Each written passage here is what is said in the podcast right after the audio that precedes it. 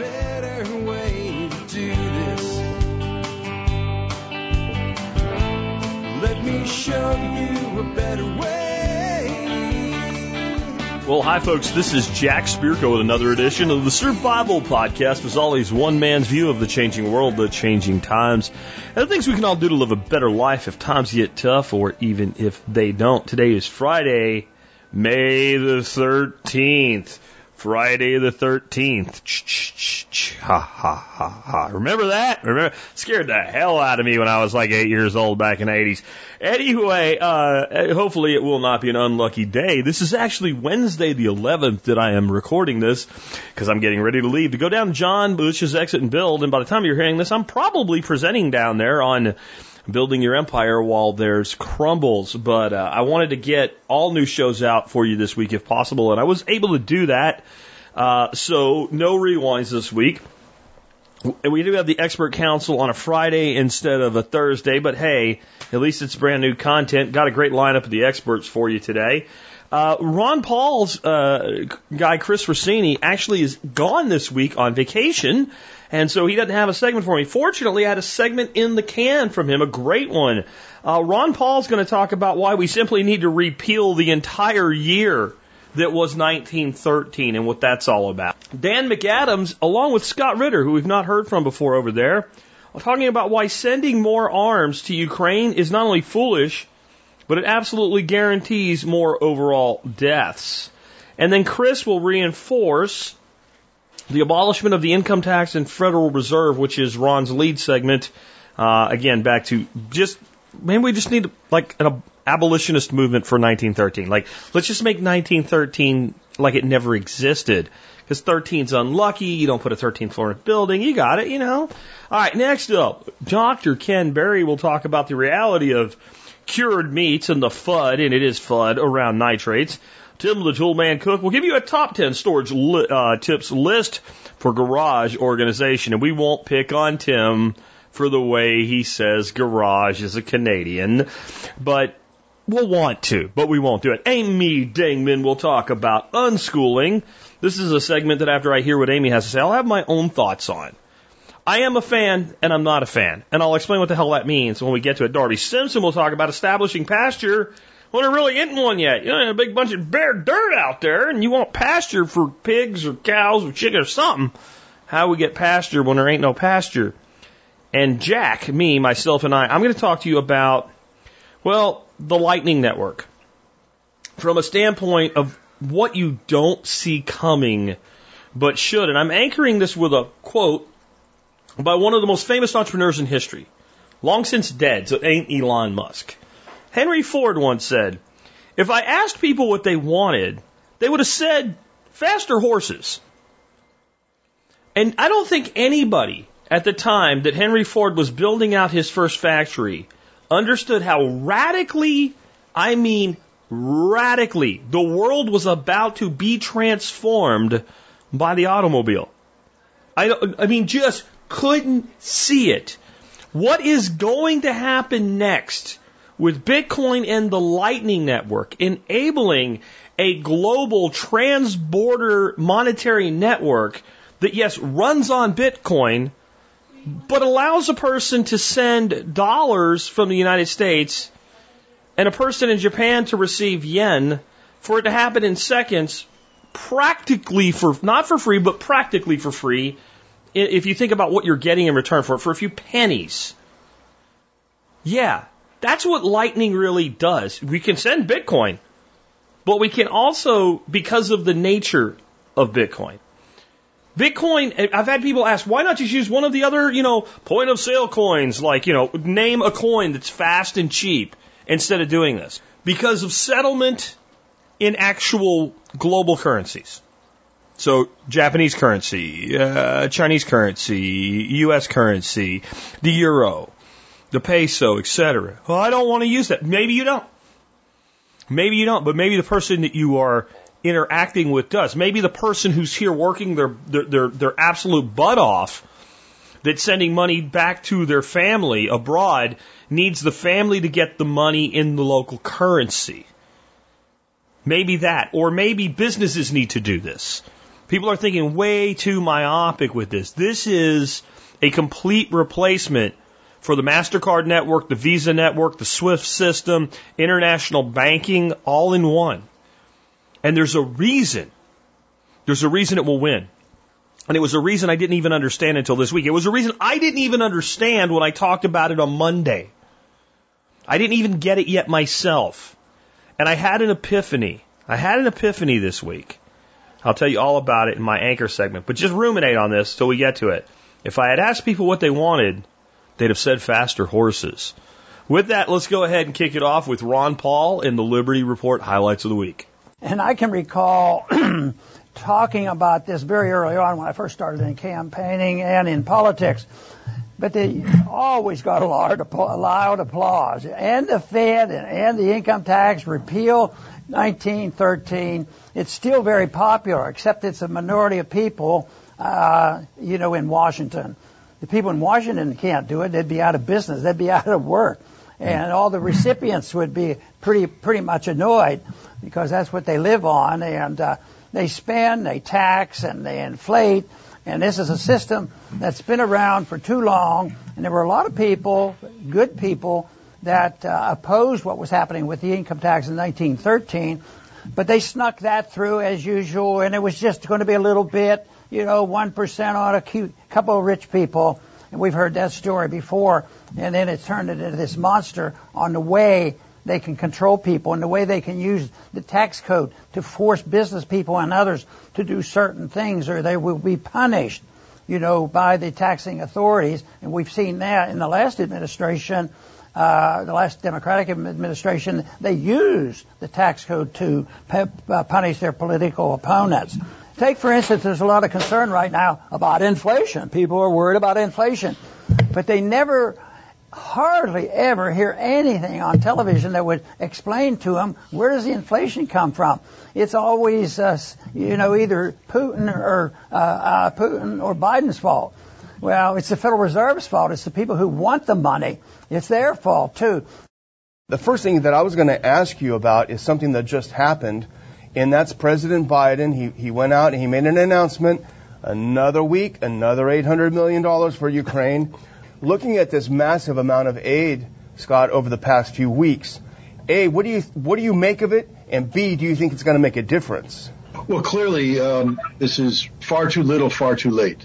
I mean, the time to uh, have armed uh, Ukraine uh, to a level sufficient of uh, hopefully deterring a Russian military attack, not defeating it, uh, was before the Russians invaded. Um, I can say with absolute certainty that even if this aid makes it to the battlefield, it will have zero impact on the battle. And Joe Biden knows this. His generals know this. Um, you know, the, the, it's impossible for an army, even one as capable as the Ukrainian army, to receive new equipment um, and then try to train their people to a level of tactical proficiency um, so that it has, you know, a, a bearing on ongoing operations. This won't happen. Um, more than likely, much of it will be destroyed before it gets to the front lines. And once it gets to the front lines, and this is the harsh reality, asking troops to use new equipment for the first time in combat is a death sentence. So all Joe Biden is doing by sending this equipment in is guaranteeing the death of those Ukrainian soldiers who seek to use it. And even if the equipment does become operational and is used in anger against the Russians, um, you know, the death of more Russians isn't going to change the reality of what's happening on the battlefield. Uh, the Russians are winning. They're going to win. And there's literally nothing that can be done by the Ukrainian military or the United States or Europe to, to stop this. All we're going to do is kill more people. There are a lot of years that we could point to that were detrimental to uh, American freedom. Uh, but none sticks out more than the year 1913 because it was in that year that both the income tax and the Federal Reserve were created.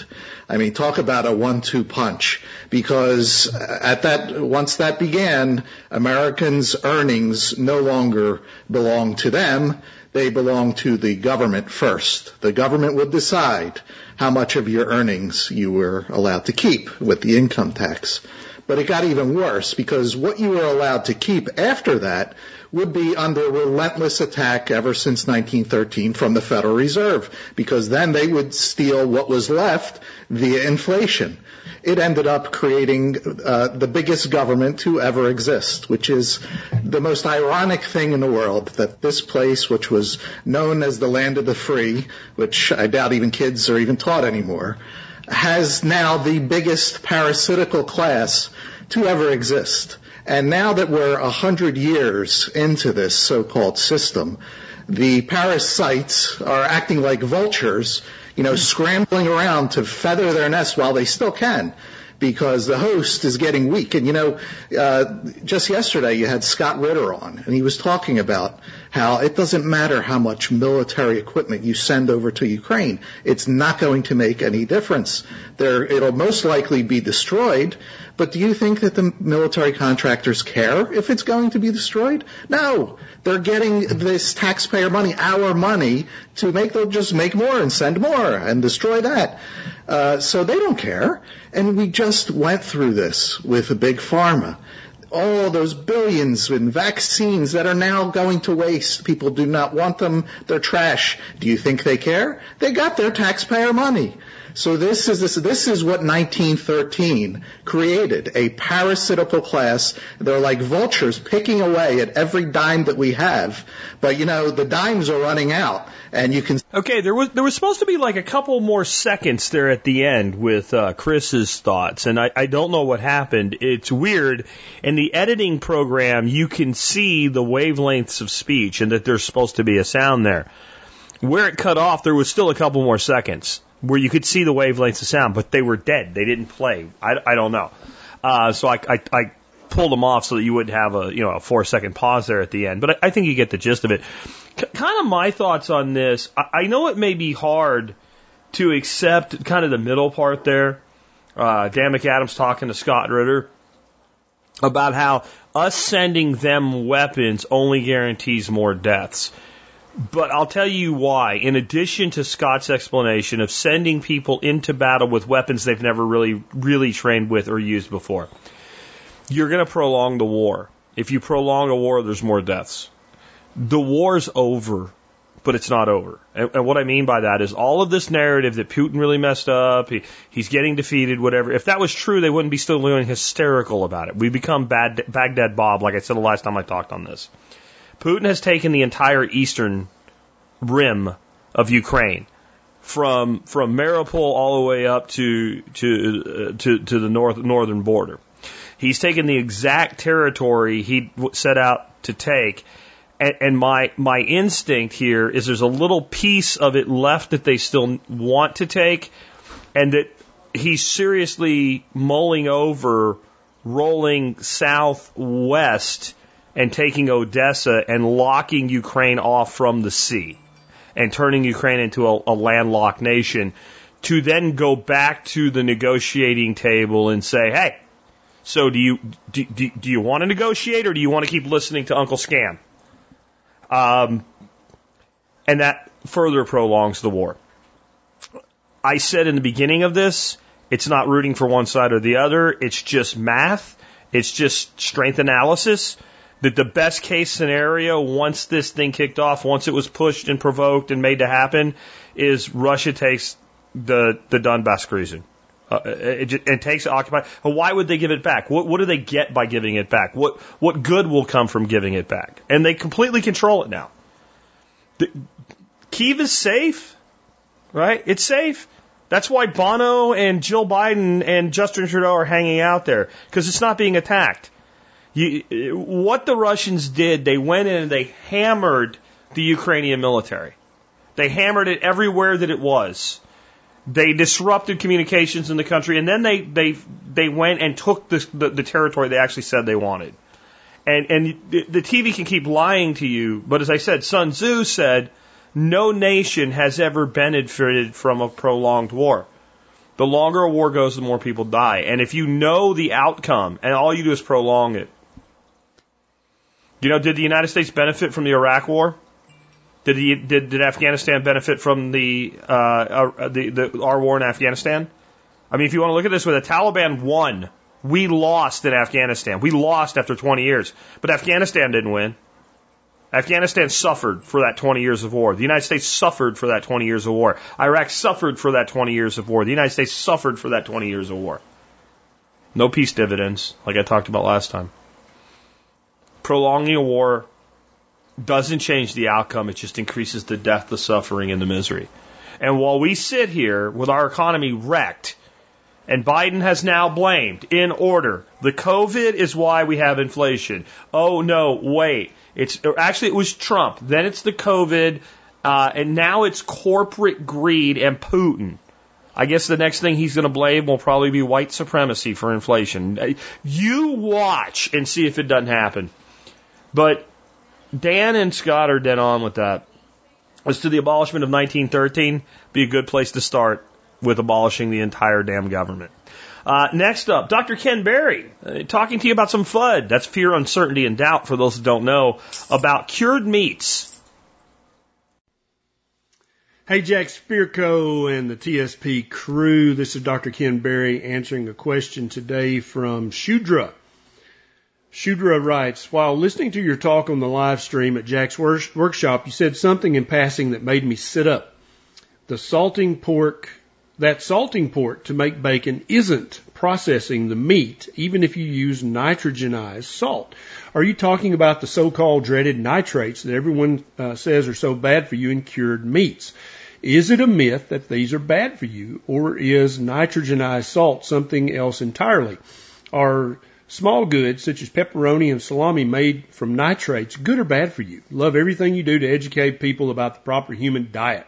Okay, great question, Shudra. So first of all, human beings have been uh, processing or curing meat for at least 4,000, if not 5,000 years. Now that does not make it ancestrally appropriate. I think you have to go back to at least 15,000 years to, in order to be able to call something truly ancestrally appropriate. But uh, anything we've been doing for four or five thousand years cannot be that bad for you, or we would have stopped doing it a long time ago because uh, ancient humans, unlike modern humans, were pretty damn smart and they had lots of common sense and they paid careful attention to what happens when they ate one thing versus another thing. That because it, back then, you know, it was kind of life and death. You didn't just get to be fat and diabetic and have a fatty liver and have high blood pressure and take a handful of pills. You either kept your shit together and got your shit together, or you died. And so I, right off the bat, the fact that we've been doing something for 4,000 or 5,000 years makes me much more comfortable that it's probably not as dangerous as we're led to believe it is. Secondly, when I went, started doing the research that went into my YouTube video about just this very topic, is eating processed meat bad for you? Is eating bacon bad for you? Uh, basically, you cure pork with salt. Now, it can be sodium chloride, but it can also be sodium nitrate or any of the other salts. Any of the salts will cure the meat. And indeed, we've been using saltpeter for a thousand years, if not longer, which is the, the nitrogenous or nitrogenized salt. Oh, that's number one. So again, people a thousand years ago weren't stupid. They would have quickly realized, hey, every time I eat this, I get a heart, I have high blood pressure and have a heart attack. Uh, I shouldn't eat this. So, but they didn't make that determination. They kept doing it, and indeed we still do it to this day. So, if you're worried about nitrates in your food, then you should definitely avoid the list of vegetables that I talk about in my YouTube video about processed meat because they are much higher in nitrates than processed meat. This includes beet greens and, and, and the juice from celery. These things are sky high in nitrates, yet uh, plant-based doctors will tell you to drink beet juice and beet green juice and to drink celery juice, even though they have far more nitrates in them than, than bacon. And they're exactly the same nitrate. They're no different. In fact, if you ever buy uncured bacon at a grocery store in the United States, it actually has more nitrates in it than the cured bacon. And you're like, wait, no, that can't be possible. Yes, Shudra. It is possible. Here's how. The federal government, you know how wise and august they are, right?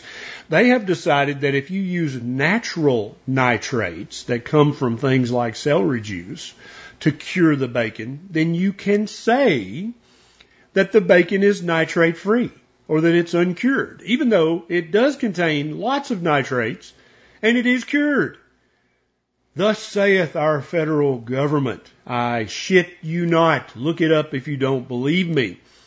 That's one fact. Now another fact is there are actually ongoing clinical trials right now that are looking at using some form of a nitrate pill to give to people with high blood pressure to help them lower their blood pressure because the nitrates in these pills and also the nitrates in bacon break down into something called nitric oxide in your body. And nitric oxide is known to lower your blood pressure. And so the very nitrates that they're telling you not to eat in bacon, they're telling you to eat in large amounts in the form of celery, celery juice, beet greens, beet juice. And they're actually trying to find a pill that they can get a patent on and therefore make billions of dollars that contains nitrates. Oh, let me once again say, I shit you not. And the federal government says that nitrates that come from celery juice are nitrate free, even though they're full of nitrates. So, the take home answer, Shudra, is enjoy your bacon and your pepperoni and your salami. They are not bad for you.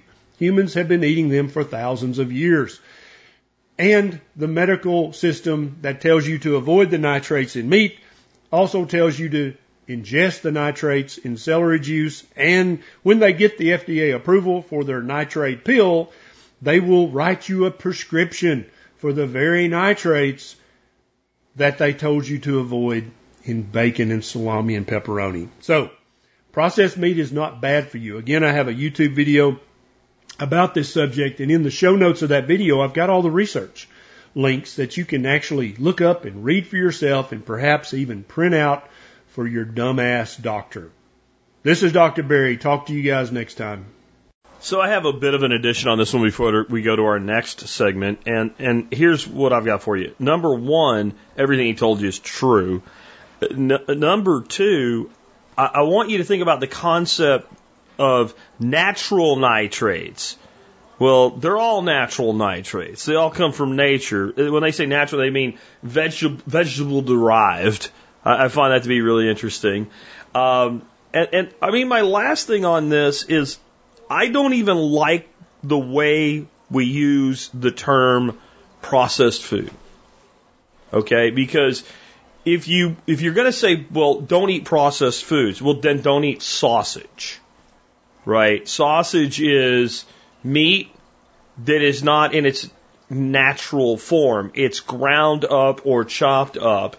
It's mixed with spices. Often two different animals are combined together. I made one time. It was a lot of work, but it was worth it. It was really cool, but I had to shoot a lot of them to get enough to do it. I made squirrel sausage. Now, squirrel is not fatty enough, so it was squirrel and pork sausage and and the pork that I used was almost exclusively fat. But okay, so now I've mixed up two different kinds of meat, and I've used some seasoning. Let's say salt, uh, black pepper, and coriander. I believe is what I used in in that. And and so now I have a processed food. But when I say processed food, I'm talking about what? I'm talking about food that comes in a box and we read the back of it and it's multisyllabic it comes, you know, has like 47 syllable words in it of things that I don't even know what they are. But if we, technically, if we do anything to food before we eat it, it's been processed. I guess technically, cooking a steak is technically processing food if we put seasoning on it. No? Okay. So, if I grind the food up and I put the seasoning in it and I cook it, it's processed. But if I leave the meat whole, put the skin, put the, the seasoning on the outside of it and cook it in a pan, it's not processed. Is that what it, wait a minute. I, see what I'm saying? I think this whole no processed food thing needs to be, we need a new word for it.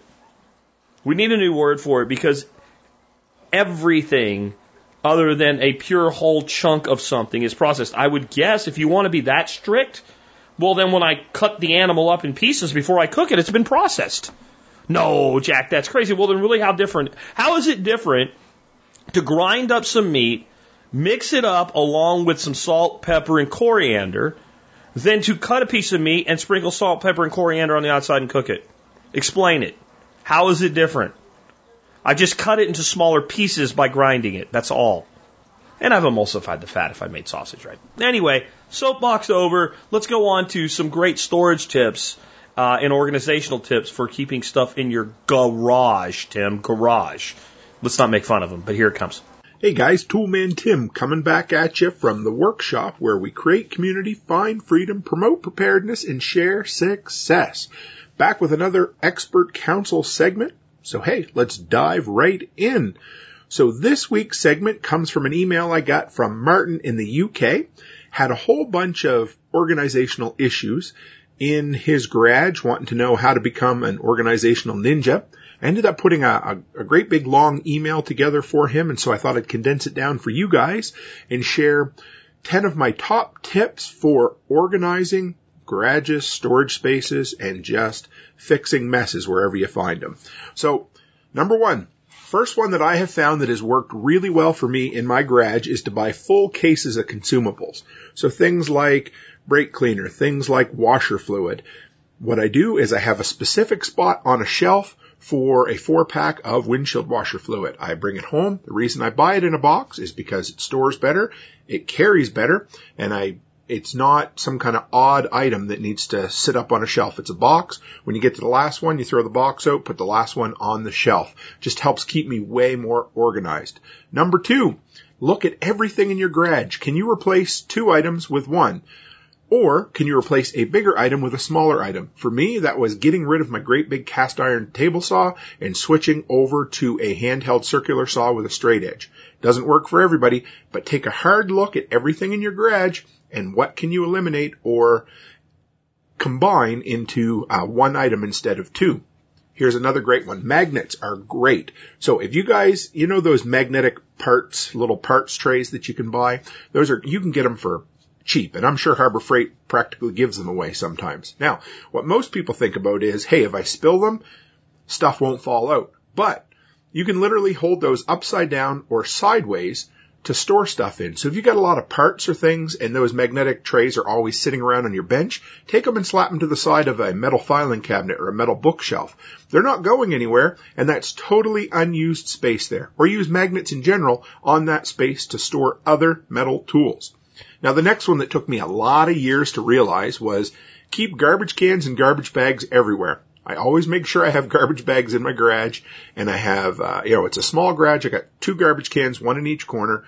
And that way, whenever I have excess garbage, it doesn't end up on the floor or on a shelf or on my workbench. It goes right in the garbage can. I can pull the vehicle in, clean the vehicle out, and it always has a place for it to go. Next, uh, use open shelving instead of closed shelving. Everybody thinks, well, if I have open shelving, it's going to look cluttered and everything. Well, here's the thing. Two reasons. Well, three. Ease of access. You can grab things without having to open a door. You can see what you have on hand, but most importantly, if they're open cabinets and cupboards, you're more likely to keep them organized than if you have a closed door that you can throw everything else behind. Number six. I keep a bunch of random, well, not random, they're all the same size Rubbermaids underneath of my workbench. The reason for that is simply so that I always have a place for something. They're all labeled. One says automotive, one says electrical, one says heating, one says camping, and all of those things you just, so if I have something I don't know where it goes, it goes into one of those bins. So it keeps it off the shelf, off the floor, off my workbench, and it goes right into the place where it should go. Now, here's another one. This one I got from my dad, number seven. If you're looking to use up space that you don't normally use, what he used to like to use was jam jars or Cheez Whiz jars, and he would take the lid off and put a screw through it up to the uh, underside of the floor joist in the basement or out in the shop, and then he could screw his uh, see-through glass jar full of whatever the hardware was right up to it. Label it or not, you could see through it, and it was up out of the way where you're typically not going to knock it over and break things. Uh, number eight, standardize with storage containers. So if you're using five gallon buckets, use all the same five gallon buckets. If you're using what 30 liter Rubbermaids like I am right now, for uh, those of you that speak Canadian language, there, standardize. So buy all of the same so that all your lids work, all of your they they all stack nice, they all push in good and it makes it way easier to keep things organized when you standardize. Milk crates are another way to do that, but yes, whatever you choose to, to store and organize with, standardize it. Uh, number nine, look for unused space, areas that you don't think about. The most popular one is, you know, up in your rafters. So go in your garage and look, turn, and just see where is unused space. Might be between the, the, the roof joists or the, the roof rafters themselves, but up over into your rafters is a great place. Another one, if your garage happens to be uninsulated, is between the studs themselves. I've gotten really good at finding things that fit in there and then making hangers or hooks. So you, you got an added benefit of it always has its spot. Plus, it doesn't stick out. You don't knock it over and break things. And number 10, when you're storing things away for the winter, take the hardware. So say you've got an outdoor table that you're not using. When you take the legs off it, turn around and put the hardware in a Ziploc bag and then tape it to that using painter's tape or something like that. Because I can guarantee you there's been many a time that I've put that kind of hardware away, wanted to find it, and I don't remember where I put it. So dad taught me that one too. Tape it to the leg of whatever you're putting it away and then you have it. So that's it. That was top 10 tips for garage and storage organization. I really hope that helped. Always enjoy dropping by here. If you guys want to follow up with me, send questions to Jack. That would be great. Uh, run by toolmantim.co. That's the easiest way to find out about what I'm up to. Or come by and check out the workshop podcast uh, Thursday, Saturday, and Sunday evening at 7 p.m. Mountain Time. Thursday's preparedness, the art of home maintenance when help isn't around the corner. Saturday's a catch-all. We do all kinds of cool, interesting preparedness and independent living topics. And then of course Sunday is kind of my flagship show of the week. I usually interview somebody from around the preparedness and homesteading world. So yeah, guys, take a minute, drop by, come by, hang out with us at the workshop, and as always, stay happy, stay healthy, and have a great week. And yeah, I'm picking on him a little bit for the way he says garage. I don't, I don't really mean it though, and I'll tell you why. I say certain things differently than, you know, let's say the majority of people say them because I grew up in certain regions like North Florida, which is sort of like southern Georgia, and uh, the coal region of Pennsylvania, and occasionally I let out a use instead of a y'all or something like that. And it's it's regional dialect, and I think that if you actually make a deal about it over somebody's regional dialect, you're you're kind of a dick.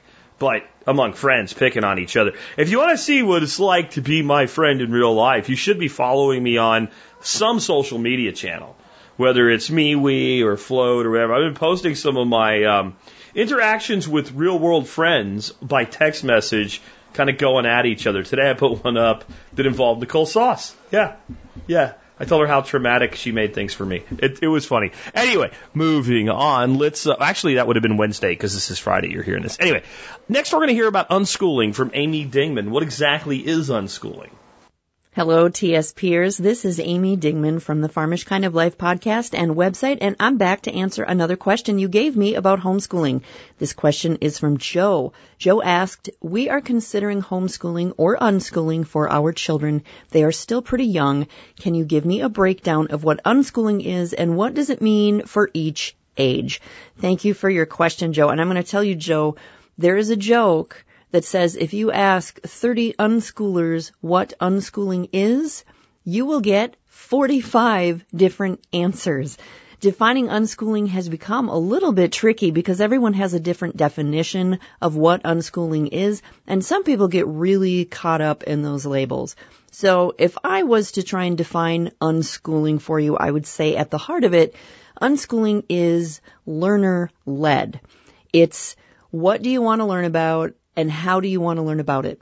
It's not necessarily following all those lists that say a child should learn this at this age and use this certain curriculum. So that would be unschooling. Traditional homeschooling would be more, this is what we're going to learn and this is how we're going to learn it. And it's mostly through curriculum that mom and dad have chosen and they teach you from. Sometimes traditional homeschooling is even set up more like traditional school with hours and subjects and grades and all of that. Unschooling is more, your kid is coming to you and saying, I want to learn whatever. And them being more in charge of their learning and the exploring of that, and you are more of the guide or the facilitator. It's really more of a partnership than a top down kind of thing. So your kid may come to you and say, I want to learn how to put a motor in a car. I want to learn how to build a tree fort in the backyard. I want to hatch out chicks. I want to start a little side business. I want to spend all day baking and decorating cakes, right? So they are kind of like, this is what I want to learn. And then we dig into it and figure out how to make that happen. That's unschooling. Now, having said that, there is a lot of overlap in methods. In my own experience with my own kids, we were, we were really too unschoolish for traditional homeschoolers and we were too homeschoolish for hardcore unschoolers. I wasn't structured enough for most, most homeschoolers because we didn't have a lot of structure in what we were doing, but because we did use a math curriculum for a good chunk of time, and because I did expect that my kids learned how to write, and I occasionally assigned them papers to write and helped them with that, I was too structured for some unschoolers. You know, you may think it's really important that your kids learn to read, and I do think that's a really good life skill to have, but you may not learn that by using a curriculum. You may just decide we're going to spend a hell of a lot of time reading, and that's how my kids are going to learn to read. That's how we learn to read at our house. So there is a lot of overlap in methods. There, there are people that do a little of both, a little homeschooling, a little unschooling. Sometimes we just call it eclectic because we're all kind of doing what we want to do, what works at the time. You may have an hour of structured, this is what I want you to learn as your parent. And then the rest of the day is yours to do with what you want. I know a lot of people who do that. Unschooling is really where kids set their own goals there generally aren't any hours for school. You understand that learning happens all the time. In unschooling, subjects generally aren't separated into history, into math, into science. We're just learning all the stuff all the time. We're learning from life. That's what unschooling is, learning from life. So what does that look like at different ages? I would say when your kids are younger, it's, it's really playing and exploring and lots of hands-on projects and lots of fun in the kitchen and field trips and traveling and park days because you understand that learning happens all the time. You don't have to sit down in a desk. You don't have to sit down on the couch and have mom and dad lecture you about this is a bug or this is dirt or this is paint. You are going out as a kid and you're learning that. You're finding the bug in the yard. You're digging in the dirt. You're splashing in the mud. You are learning and you're soaking that all in because kids really are little sponges and they're soaking in knowledge all the time, even if it looks like they're just staring up at the clouds or looking at the trees or climbing a tree or digging in the dirt. They are learning about their environment and sucking stuff in about that all the time. When your kids are older, I would say unschooling is your kids spending the day in the garage learning how to build a guitar or how to put a motor in a car or weld a deer stand together. I'm pulling things out of our own life here as I'm going through this.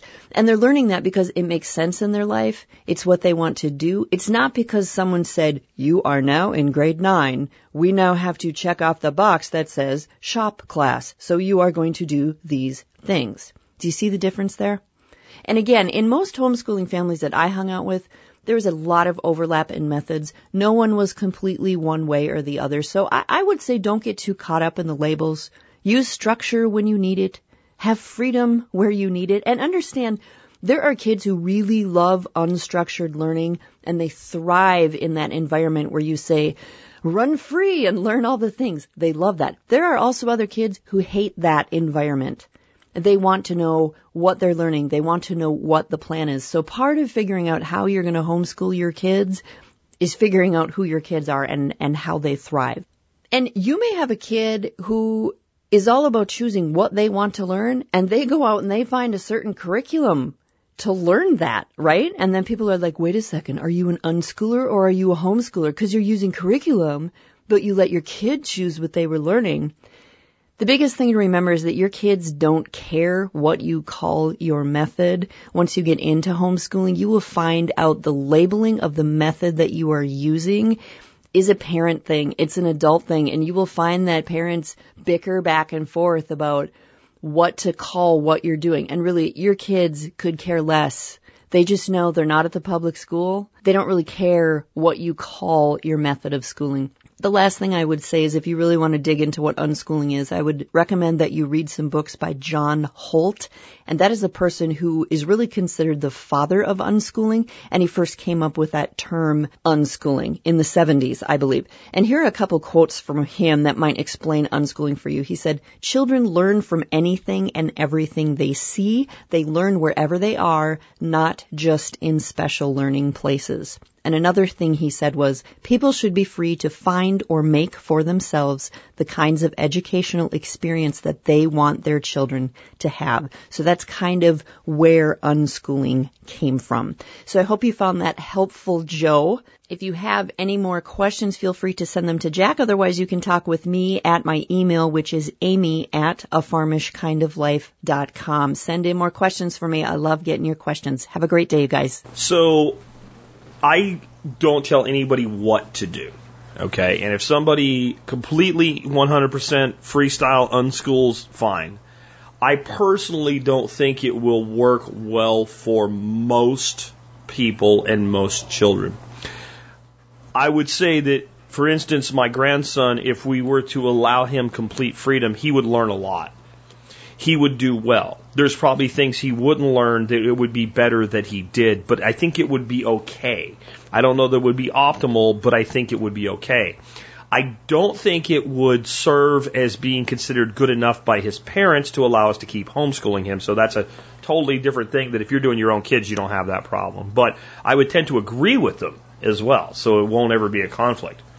My granddaughter, if you did not put structure on her, she would spend all day watching TV shows and watching kids play with toys on YouTube and shit like that. That's all she would do.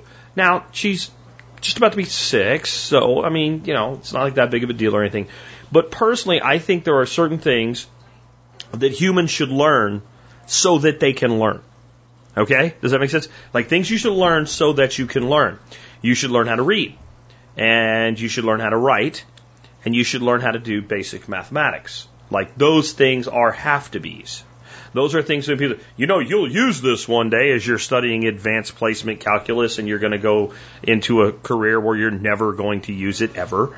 Uh, that shit happens all the time. But being able to do basic mathematics, understanding your, your multiplication, division, division, subtraction, and addition, you know, 1 through 12 in your head and being able to know them and be able to do basic long division, basic uh, multiplication and all that. I know everybody has a calculator now, but it's still, it's a skill set that I think you need to have being able to read, being able to understand language, being able to use language to communicate through the written and spoken word, you need that. And I think it really helps to have a basic understanding of the concept of science and basic scientific principles, the real ones, not the fake ones they have on TV all the time that tell you why you're why you should go get a shot that was just you know, you could get it. It's completely safe. And then two weeks ago they pulled it and said, or a week ago, no, the Johnson and Johnson one actually causes clots. Oops, sorry, we're to pull that. Oops, sorry if you got it. Yeah, um, that's not science, but basic science. With this, you know, I, I really think people need to know the scientific method so that when somebody says, well, science says, you say, okay, well, how'd you use the scientific method to say this? Well, we're not supposed to do that, right? Yeah, maybe that's why I don't like homeschooling. Like, I think you need that. I think some basic historical context as well. And I don't think you need to know all of history, but knowing you know, a, a few different periods of different histories of the world, different parts of the world in their history, gives people a much broader context. If you give a child that, then I'm fine with giving them the freedom to learn anything else they want to learn from there. And the other side of it is I do want to preserve for any child the ability to pursue a university degree if it's right for them. I am not worried about whether they'll not, whether or not they're going to get into Harvard or Princeton or Yale or whatever or MIT. A child that is going to grow into a young man or woman who is going to take that course, you could not stop them if you wanted to. They have to have a certain aptitude, drive, desire, and intelligence to do it, and you will never take it from them. So I'm not worried about that. There are a lot of people, though, that I believe if they're not given some impetus as a child to learn, they fall well behind the curve on the basic command of the language uh, and mathematics and the other core subjects. And so as long as that's met, I don't care what they do. So with my granddaughter, we still have to push at times, right? We're getting her, we're teaching her to set aside time to learn and then to commit to that and get it done, which is you want to run a business, you got to be able to do that. You want to be an employee, you got to do that. You want to run a homestead for yourself and not work and have the other stuff. You still have to be able to do that. You want to raise a family, you still have to be able to do that. That's a skill in of it itself. And and we actually, I think, push them a little harder than a lot of you know government school uh, families would because we do not let them do nothing during the summer. We will give them maybe a couple weeks off, and then our deal is you do one subject through the summer. And that usually means they're doing a subject that's at least a grade ahead of where they would be if they were just in government school. And we'll tell them you have a choice. And this is an interesting choice to let them have. This is actually to me a form of unschooling because they get the choice. You can do any subject you want, and you, you, you but you're going to probably want to do one of two. A little advice here. You're going to want to do the subject you least like because you only have one class in that subject that you least like so you can dedicate yourself to it. So the part you struggle with, you don't have to worry about anything else. And by the time summer's over, you've knocked out that whole grade of that class. For my grandson, it would be like the English and the writing and stuff like that because he doesn't like to do that. Or you want to do the one you enjoy the most because it's your summertime. It's up to you. And you know what's going to happen if they do the one they enjoy the most when it comes time to get back to doing the other three subjects. Damn it, I wish I would have done this. And you learned. And to me, that's a big part of unschooling. It's not just self-directed learning, but allowing them to make mistakes that don't have, you know, life-altering consequences. It's something I don't think we do enough as parents anymore, is allowing our children to make mistakes that will cause them discomfort, that they will regret, but they're not going to die. They're not going to have their arm amputated. They're not going to end up in a hole in the ground.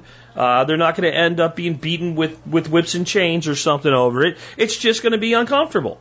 We learn from making poor decisions and dealing with them. You see how see what I'm talking about? So my deal with them is not even about unschooling. It is it really takes you no more than two hours a day to do all of your schoolwork. You can take four hours to do it, and then you're the one that screwed yourself out of two hours of freedom. In the time beyond your schoolwork, when your work is done, you do whatever you want. And my grandson spends a ton of time learning. I will see him with his iPad. I'll go look at it. Sometimes he's watching a baseball game or something, but usually he's dig- he's really into big cats and stuff like that. He's digging into like National Geographic uh, documentaries. You know, back when they actually used to make documentaries instead of practice wokeism. It's it's really interesting to watch him become a self motivated learner. And so that's why my philosophy with teaching kids is training them to teach themselves. And I think if you can do that, I don't care how you get it done. I really don't. But I don't, I personally, and I know I've had people on that are unschoolers and they love it. I personally don't think full on unschooling is the right course for the majority of people. If it is for you, God bless you, go forth. Let's take another one. Um, how about converting bare land into pasture with Darby Simpson? Hey there, everybody. Darby Simpson of Grass Fed Life back to answer another question that came in via email, this time from Matthew. Matthew asks, what are some recommended grasses and plants for establishing new pasture on bare ground? Matthew adds that this spring his wife and he will be converting 1.2 acres of previously row cropped land into pasture and silvopasture and they're wondering what would be a good seed mix for pasture and animal health Looking around online seems to result in all kinds of variations. Some additional details. They live in north central Iowa, zone 5A. Uh, previously, this ground was conventionally uh, rotated in corn and soybeans. Matthew says he's not worried about chemical residues, and we'll circle back to that, Matthew. Uh, eventually, they'll split this up into four or five sections with trees and swales. His initial animals that will move over the land are a couple of cattle and some meat ducks, possibly pigs in time. But um, he kind of wants to know what's the best way to get started. And Matthew, the best way to get started, the very first thing that you should do is go do soil samples and see what you've got out there. Um, if this is conventionally row cropped ground like I have converted here, and we've converted over 80 acres of ground, um, the soil organic matter is just terrible. Uh, sub 1%. I've got a lot of yellow clay, um, you know, some heavier soils, and it's, it's just been, it's just been farmed to death. Literally, there's, there's nothing in the ground.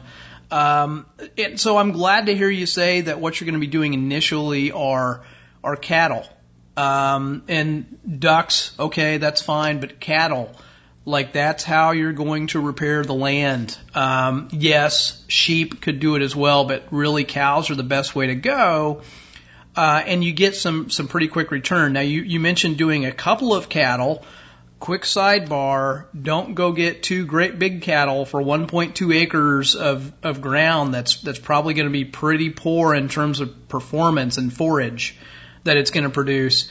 Uh, I would maybe get, you know, one bigger cow and, and one one smaller cow, one that would finish, you know, the first year and then another one that would finish the second year. They they do like to have a buddy, so I think having two is good. You're going to want to have a backup plan for feeding them with hay if you want to do 100% grass fed.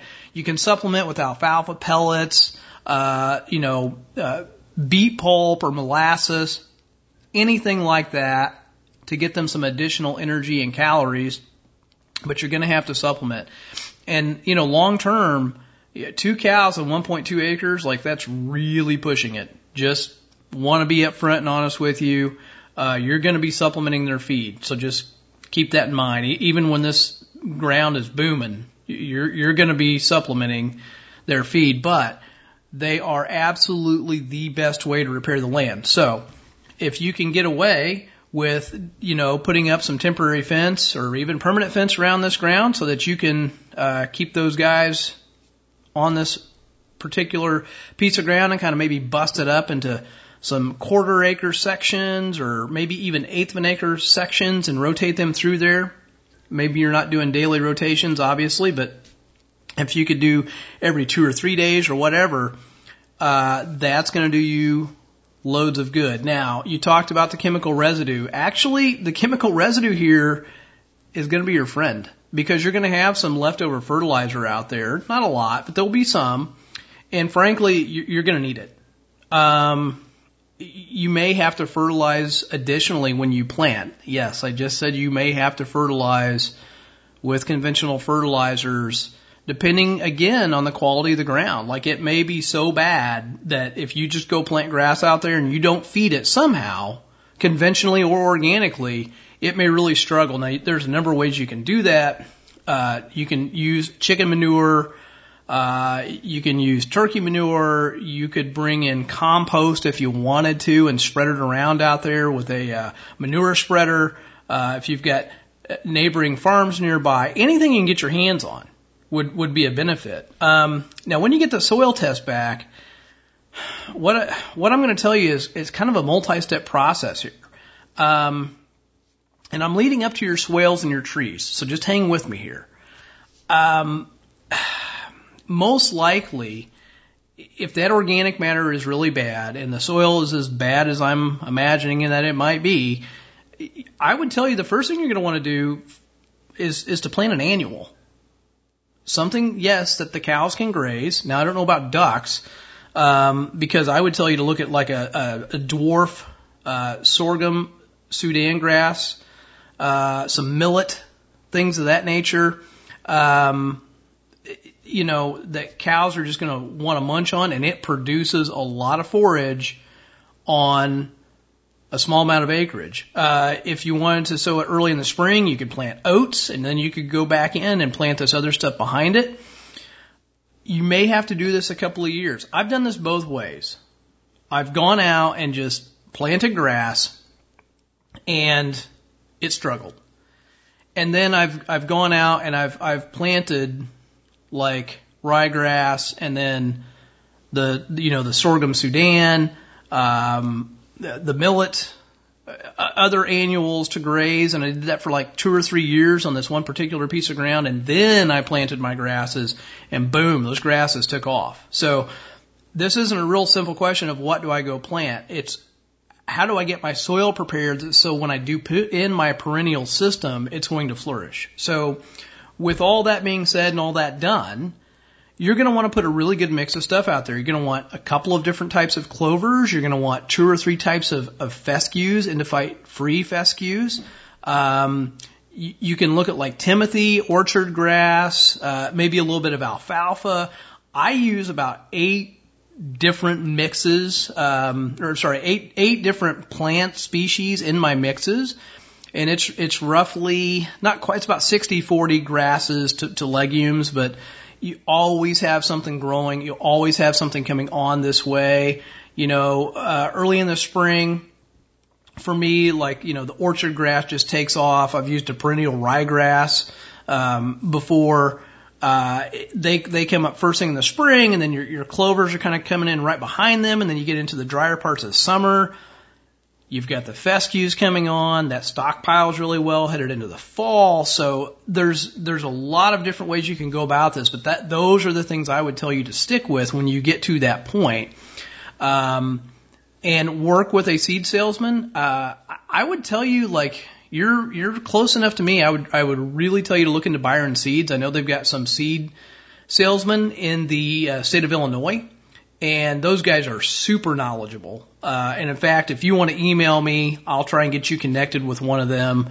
Um, really helpful guy that could help you put together a particular plan for where you're located, your particular zone. Uh, you know, you get like here, they'd say, well, if you're north of I-70 or if you're south of I-70 that cuts right through the middle of Indiana, you want to use this kind of clover versus that kind of clover. Those are the details that a seed salesman would really be able to help you with. Um, so if, again, email me, darby at grassfedlife.co. I'll be happy to try and get you connected uh, with that seed salesman so he can help you put together a specific plan for your property. But I'd plan on doing annuals at least at least the first year and to build up that, that, that soil organic matter and don't be afraid to use some kind of fertilizer. It doesn't have to be chemical, it can be organic, but definitely don't be afraid to fertilize anything you put out there. You know, if you put sorghum Sudan grass, it takes a ton of nitrogen. It just uses nitrogen like crazy. So you may have to put some nitrogen out there to get it to take off. But that's going to be the fastest way to repair the soil, build the, uh, the organic matter so that you can get your perennial system in place. Here's why this is all important leading up to your, your, your swales and your trees. This is something that, um, you know, Darren Doherty said to me at, at PV3. Actually, his wife said it. We spoke together at PV3 back in 2016. And his wife talked about where they planted trees, and a lot of times these trees would fail and struggle, and then they kind of went through this process I just talked about. And she said what they learned was you never want to plant a $20 tree in a 50 cent hole. And that has always stuck with me. And if you go out there and plant trees before you've got these grasses established and that soil is alive and teeming with microbes, it's, they're going to struggle. They're just going to struggle. Your whole system's going to struggle. So have some patience, take some time, and uh, do it the right way. I hope you found this helpful. Hey, to learn more about me, check out grassfedlife.co for lots of free resources and Uh, some of our farming courses. Thanks for the questions. Keep them coming.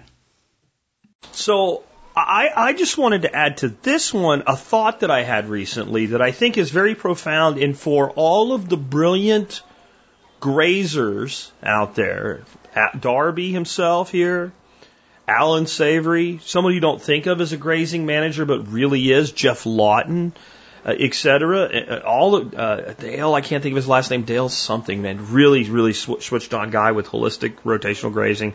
Um, something I've never heard said. That's absolutely the case. Grazing systems become perennial. Period.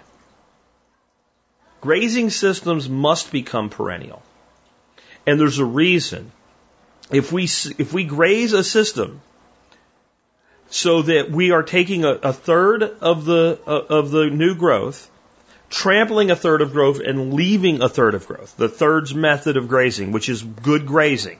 Even people that don't do holistic grazing, don't do heavy rotational grazing, they just kind of move like this field, that they're rotating, but not the way we're talking about. That's kind of the gold standard: a third, a third, and a third. Okay, if you're growing an annual grass, and you're grazing a third, trampling a third, and leaving a third, and then that, that, that rotation is coming back several times a season, how much of that annual grass is going to put seed heads on, drop those seed heads to the ground and reseed itself? And the answer is not much. And I thought about this and I kind of had an epiphany with it that, well, this is why grazing gets rid of so many weeds. Most weeds are not perennial. And if a weed is not perennial and it's not allowed to go to, to seed, it can't reseed itself and it will atrophy out in a season or two. And what will survive and what will take over is perennials, clovers, alfalfas, medics, perennial grasses, forbs, and herbs. It will be a perennial system, and about the only thing that will self reseed are annuals that the cattle don't really, or the ruminant doesn't really eat very much of. So you will create perennial pastures just through grazing. And that's an interesting thing. And these perennials in these grassland systems have roots often that will go down 15, 20, even some grasses 30 feet of root mass. And if you want to talk about pulling carbon out of the atmosphere, it's a hell of a way to do it. If you want to talk about drought proofing, it's a hell of a way to do it. With that, let's go ahead and take, uh, well, it's time for my segment. So on my selection, or my section, I should say, for today's expert council episode, I wanted to talk to you about something I cannot get out of my head. And I talked about it, and it, it, it caused, is part of why Monday's uh, live feed went so long and ended up being two shows. And that's the Lightning Network. But even since then, and even though I should have put this all together then in that episode where I talked about how we can actually use, let's say, an email address to create a connection that causes Lightning pay payments to be enabled on any website. I want to point out some things. Number one, that's not your email address. Because somebody said to me on uh, my YouTube video, well, if I turn Lightning on on Exodus, they have my email address. Right now, they don't have any information about me at all. No KYC, no nothing. That's not how that works. Um, Exodus, I don't even think uses an email address. But if you use an app where you enable a, a, an email address that allows the recipient to receive Lightning uh, transactions, that email address is whatever you want it to be at that app provider dot whatever. Okay, it's not your personal email address, so it's still anonymous. I just wanted to clear that up. But you know, I, I showed you guys that technology. I talked about that technology. I explained like once you can make it as simple as implementing using email addresses, any app developer, any website developer that can develop any kind of complex website or app in the first place can integrate Lightning is easily or more easily than developing the technology that it's going to go on itself. Well, it doesn't have to use that. It can, there's a lot of different ways we can use Lightning addresses and Lightning invoices to enable and empower the Lightning network across technology. But it's bigger than that. I, I was listening to, um, I think it's called Bitcoin Audible with Guy Swan. And he recently covered an article, and I'll try to find it and add it to the show notes for you guys today where you can listen to because it's amazing. And he was talking about using Lightning to replace things like the Visa network, the MasterCard network, the global Swift payments network we've heard so much about recently. And there was something in there that clicked for me that it went all the way overboard into, oh my God, Michael Saylor's actually right when he refers to Bitcoin as the TPC, T, T, TPC, I'm sorry, as the TPCIP of money, right? So uh, TCP/IP is, is a protocol that that literally runs the entire internet. The entire internet runs on it, and so no matter what you're doing, you're building on uh, TCP/IP. And in this episode, Guy reads an article, then he comments and commentaries on it. It's very, very uh, good. But they talk about the global cross payments networks that exist in the world today and why they're so expensive and why they're so slow.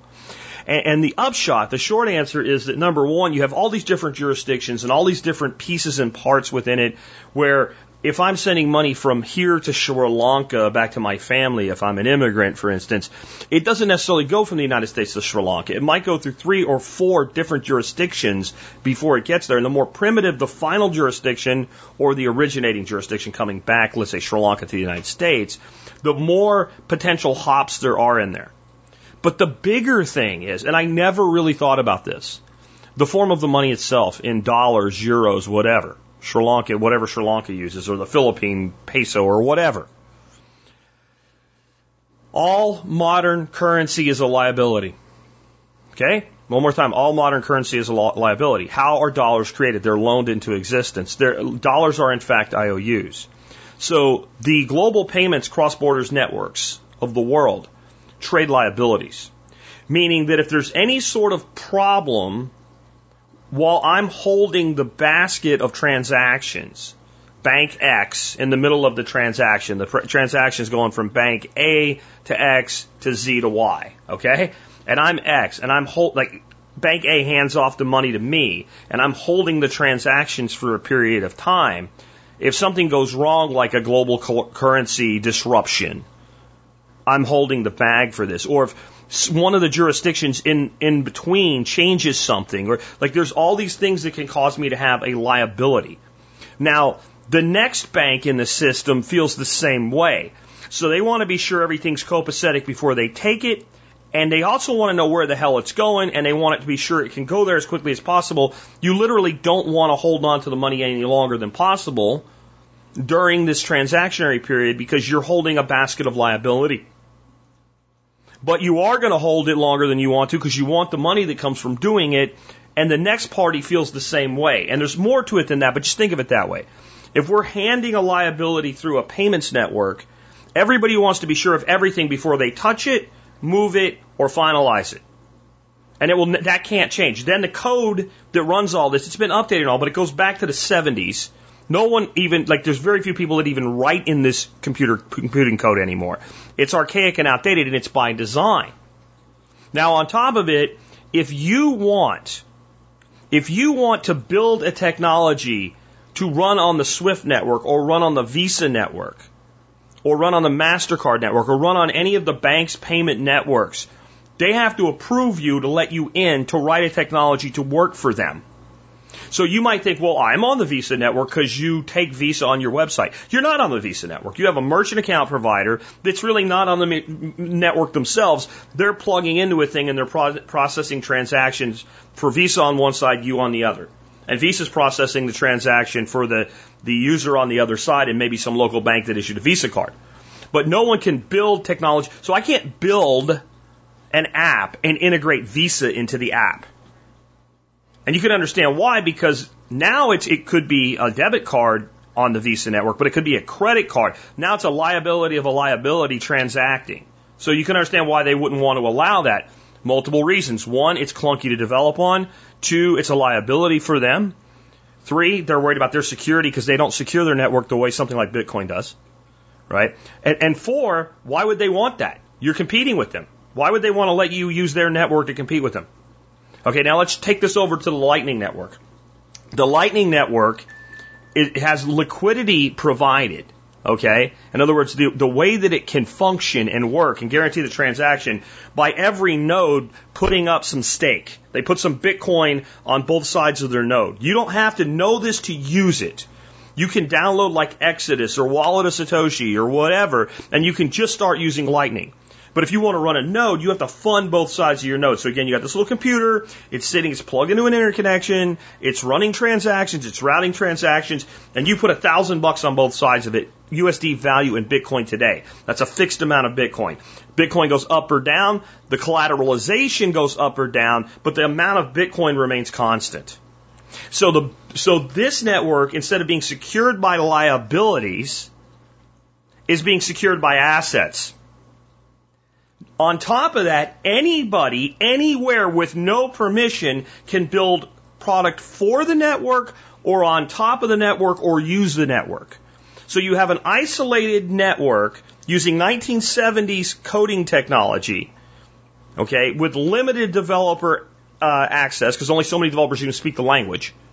And then you have an inherent monopoly, a monopoly conglomerate of banks and payment systems that don't want it fixed because it's how they make their money.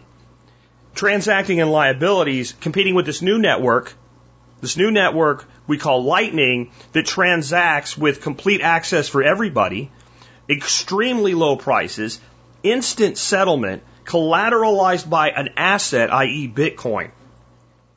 Now, which one of those networks do you think will win a race? I mean, into the future.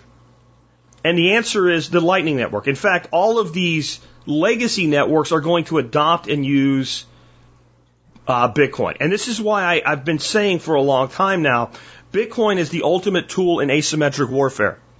It is the first time we have ever had a tool, a weapon, a technology that if the people you consider your adversary pick it up and use it, it's better for you. If you have a, like a badass super gun, the last thing you want is your enemy getting access to your super gun because then they can point it at you and shoot it at you. But if you're using an open network, right, an open collateralized network that anybody can participate in, and more participation is better for everybody, then if your enemy uses it, you get stronger. And your enemy doesn't want to shut you down from using it in reality, even if they do it first, because nobody likes to be disrupted. Nobody likes disruption. They don't want to lose their monopoly, but in the end, we'll realize that the more you participate, the more they benefit. Now, here's the other side of it. Let's think about the disruption for a second. I have a quote in today's episode notes, and it's from Henry Ford. He said, If I had asked people what they wanted, they'd have said they wanted half, faster horses. Everybody got around with a horse pulling a buggy, and if you said, well, what do you want? I want a buggy that rolls faster, a horse that can pull faster, a buggy that maybe is specially designed so that the horse uses less energy and I can get more mileage out of my horse, right? They would want, I, I want to be able to have four horses for the price of two horses. Like, that's how people were thinking. And Henry Ford said, no, what you want is a faster, quicker, better way to get from point A to point B, and you don't want to have to feed it unless you're using it, i.e., the car. He didn't invent the car, he made the car a production thing, right? Where everybody could get one. Now let's go back to looking at these payment systems and understand what's going on here. Every node in the Lightning Network has to be funded. Again, I have to, if I want to run a node, I got to put some skin in the game. Consider it proof of stake versus proof of work, a layer on top of Bitcoin that is proof of stake. Now, when you stake currency, it tends to not go anywhere for a long time. I'm running that node. I've collateralized that node. That node, by collateralizing it, I earn the right to transact. The more I put there, the more transactions I can run until they receive finality at the end. Because that way, if I try to steal five bucks, I lose a thousand. I'm not going to do that, right? It's just not going to happen because it doesn't make any sense to do that. So it's innately secure, but I'm going to keep the collateral there because I want to participate in the network and I want the financial reward, which is, you know, fractions of a penny per transaction, but I don't have to do anything. I'm now actually being my own bank. When you say you're being your own bank because you hold Bitcoin or Bitcoin Cash or any other crypto, you're really not. You're just self custodying your digital property. Banks perform transactions, not just for themselves, but for others and other banks. By running a node in this network, you're actually fulfilling the role that allows for a payment system to exist. So this is quite lucrative over time because otherwise my Bitcoin's just sitting in a cold storage wallet. So maybe I don't want to put it all there, but the bigger I am, the more I'm willing to put up. Okay, so now we have a network that transacts trillions of dollars monthly in the world the global cross payments networks. Trillions. And now Bitcoin wants to take a piece of it. So here's the question, dear listeners. How much Bitcoin has to be staked in that network to even account for 5 to 10% of the existing global payments network? And you're looking at somewhere at the low end of like half a trillion dollars, $500 billion, which right now, at, with the pullback in Bitcoin pricing, is all the Bitcoin. Now that won't happen because as you collateralize more and more Bitcoin, you lock it up. It's not on exchanges. It's not available to buy. It's gold powering a currency system, which is what this is always supposed to have been. And it locks up like it's in a vault in that it won't move. Nobody wants to move it because it's how I play the game. So what happens when 10% or 15% of the Bitcoin it, you know, it's already have a tremendous amount locked up with long-term hodling. People like you and me that just we hold our Bitcoin, we don't spend it.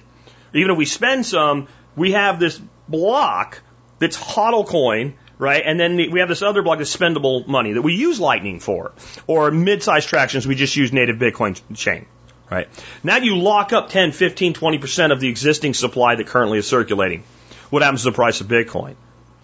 And every time the Lightning Network grows, it has to be collateralized. It has to lock up more Bitcoin. Think of it like ether gas, except it's cheap. So right now, if you want to do something on the Ethereum network, you have to pay for it in Ethereum. That's where Ethereum derives all its freaking value from bored apes and other bullshit right now. But what if it was deriving its value from enabling transactions? That's Bitcoin, that's Lightning. If I had asked people what they wanted, they would have said faster horses. You're sitting here looking at the first car. And you're looking at a car that anybody will be able to build, that nobody will be able to effectively regulate or stop. But, in, but if you want to go into the business, instead of needing to have 30 different suppliers of rubber and steel and things like that, instead of then needing a building and then needing employees, you can literally open a bank for as much money as you want in your bank. You can open a bank for about 500 to $1,000 in hardware and then if you want to be smart about it, you want to do some things to create some redundancy in your internet connection, in your power, okay? And then however much you want to collateralize in your bank. You want to collateralize five grand, it's five grand. You want to collateralize a thousand, it's a thousand. You want to collateralize a million, it's a million. You collateralize whatever you want. And you're collateralizing, you're not spending. You buy the hardware and whatever infrastructure you want, depending on how much you're going to put up in stake to protect it. Because if your node just goes down for a long period of time, you can lose your stake. That's the risk. Right? So the more you put in, the more infrastructure redundancy you need to protect yourself. But as long as you decide you don't want to participate anymore or you want to reduce your collateralization, you just take your money back off your node. It's still yours. It's not gone. It hasn't been spent. So it literally makes the cost of entering the banking system as a private banker enabling payments, taking payments, controlling the whole situation for yourself. And you could do it for less, but I'm going to say like off the shelf products that are pretty much ready to go, like Start9, uh, their entry level products and their upper level products, 500, 1,000, 1,500 bucks. You're a banker. If I asked people what they wanted, they would have said faster horses. Or, what's the other quote? How did we go bankrupt? Gradually, then suddenly. I believe that was Hemingway that wrote that. Okay, this is the banking system right now, and they're going to have to make a choice embrace or fight. And the longer they fight, the more they'll lose, the more the pack of lions will tear them apart. Imagine that you had a protocol right now, and I said, Dear listeners, there's open source technology. You can go on GitHub and get it. And even if you don't know how to do the programming, you would get that other people do. And other people are building products for you. And now anybody, anywhere, anytime can build products for and on top of the Visa network from in a permissionless manner. You'd be like, holy shit. Well, what if the network's better and transacts in assets instead of liabilities? And you can build anybody, because this is what's going to happen. Right now, people are like, but strike, but must strike. They do this and they do that, and I don't like this. And Jack Mallers, and they have a monopoly, and it's a third party. Blah. Shut up. You don't understand. There's going to be a thousand strikes. There's going to be a thousand strikes. There's going to be a thousand wallets of Satoshi. There's going to be a thousand tip bots. There's going to be thousands of apps that use those products or their own internal product to enable commerce through application software and websites. It's the Internet of Money. People have called Bitcoin the Internet of Money since it started. They saw the future, but they didn't know how. And, and that's why people built all the, one of the reasons people built all these alternative coins and shit coins and everything else. How can we actually fulfill this? Lightning. And people say, well, what if there's too many people that, that monopolize the Lightning Network? First of all, anybody can do it for so cheap. It hasn't happened to mining. But secondly, since Lightning is just a network, instead of screwing around and altering Bitcoin and forking it and forking it and forking it, which is basically fucking it, by trying to turn it into what Satoshi wanted or somebody's vision or some other bullshit that is just an excuse to print money for people.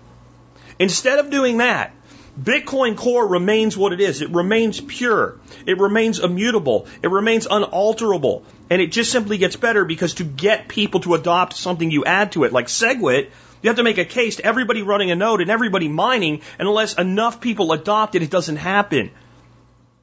It's actual democracy. But it's democracy of people that are smart enough to be able to do those things. And then you build a lightning on top of it. And that way, if you get something wrong, it doesn't, it doesn't mess up the underlying asset, Bitcoin.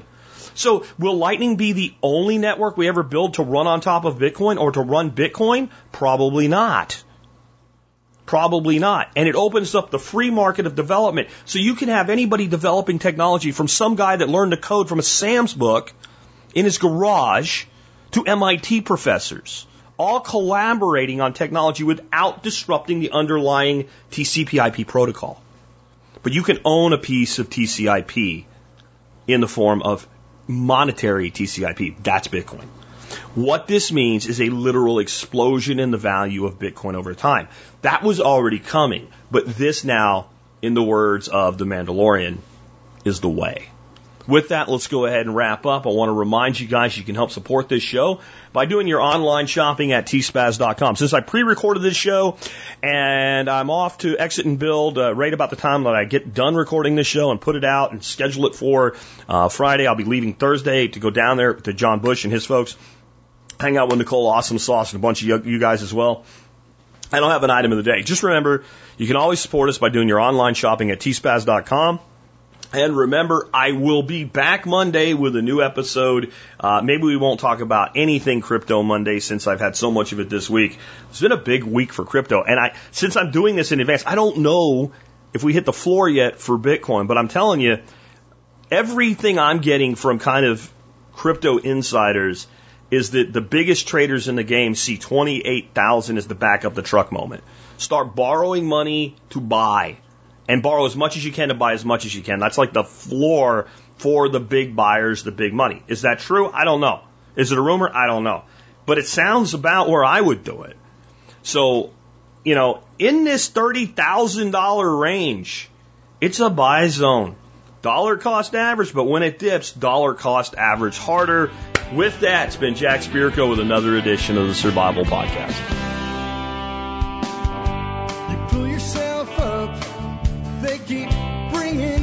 Down.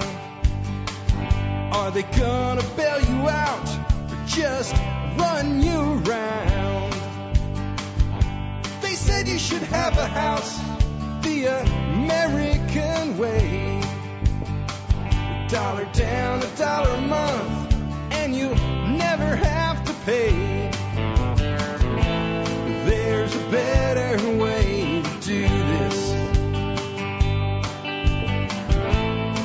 me show you a better way.